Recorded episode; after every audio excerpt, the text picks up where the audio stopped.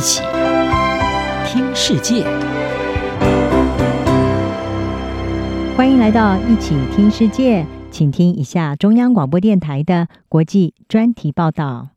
今天要和您谈的是漫漫彩虹路，中国 LGBTQ 族群在打压下夹缝求生。中国近年来加强对 LGBTQ 族群的管控与网络审查。继中国规模最大的多元性别活动“上海骄傲节”二零二零年无预警停办之后，中国同志运动先驱之一、成立十五年的北京同志中心，在今年五月因不可抗力终止运作。在几个月后的七夕期间，中国多个 LGBTQ 组织的微信账号也在没有特殊原因下被永久封禁，成为新一波的打压行动。其实，性多元与平权议题在中国并非从未露出曙光。中国在一九九七年将同性恋除罪化，中华医学会精神病学分会在二零零一年停止将同性恋列为精神障碍。中国全国人大二零一九年罕见的公开宣布，有意见认为同婚合法化应该写入民法典婚姻家庭篇。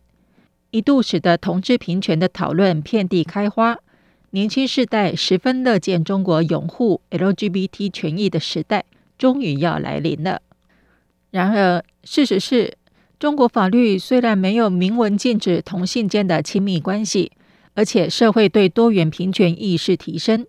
但是中国并没有保护 LGBTQ 权利的法律，政府没有公开承认这个族群。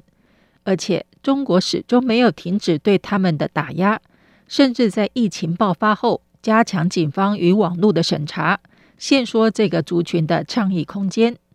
根据美国之音报道，长期关注亚洲各国 LGBTQ 运动发展的国际立即行动亚洲区方案主任吕新杰表示，中国过去几年的各种迹象都显示，北京同志中心结束营运是不可避免之路。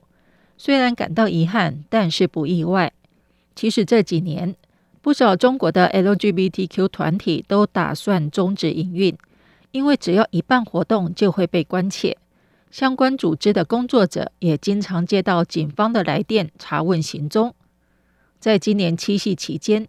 北京女同志中心等几个中国的 LGBTQ 组织微信账号在没有特殊原因下遭到永久封禁。被视为当局的新一波打压行动。除了对倡议组织的直接施压，中国的管控也遍及公民社会。中国教育部二零二一年表示，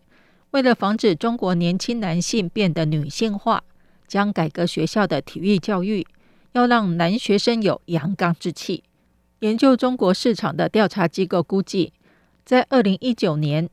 中国有七千五百万人自认是 LGBT 人口，约占总人数的百分之五。但是，目前中国并没有隶属官方的 LGBTQ 团体。根据南华早报报道，美国耶鲁大学法学院学者龙大瑞认为，拥有自己的声量，并且根据自我价值观来倡议社会改革的自主性草根团体。并不太符合现在党领导一切的时代。他表示，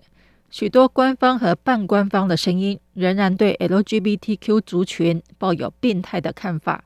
并把他们的存在视为腐败的外国影响结果。为了在中国加强控管的夹缝中求生存，LGBTQ 族群的组织者除了避免敏感字眼、规避审查之外，也开始向主流靠拢。南华早报指出，位于广州的同性恋亲友会就在二零二一年改名为 True Self，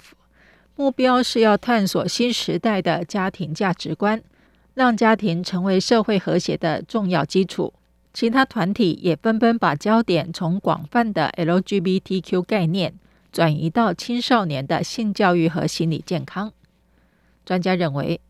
中国的多元平权之路仍然漫长。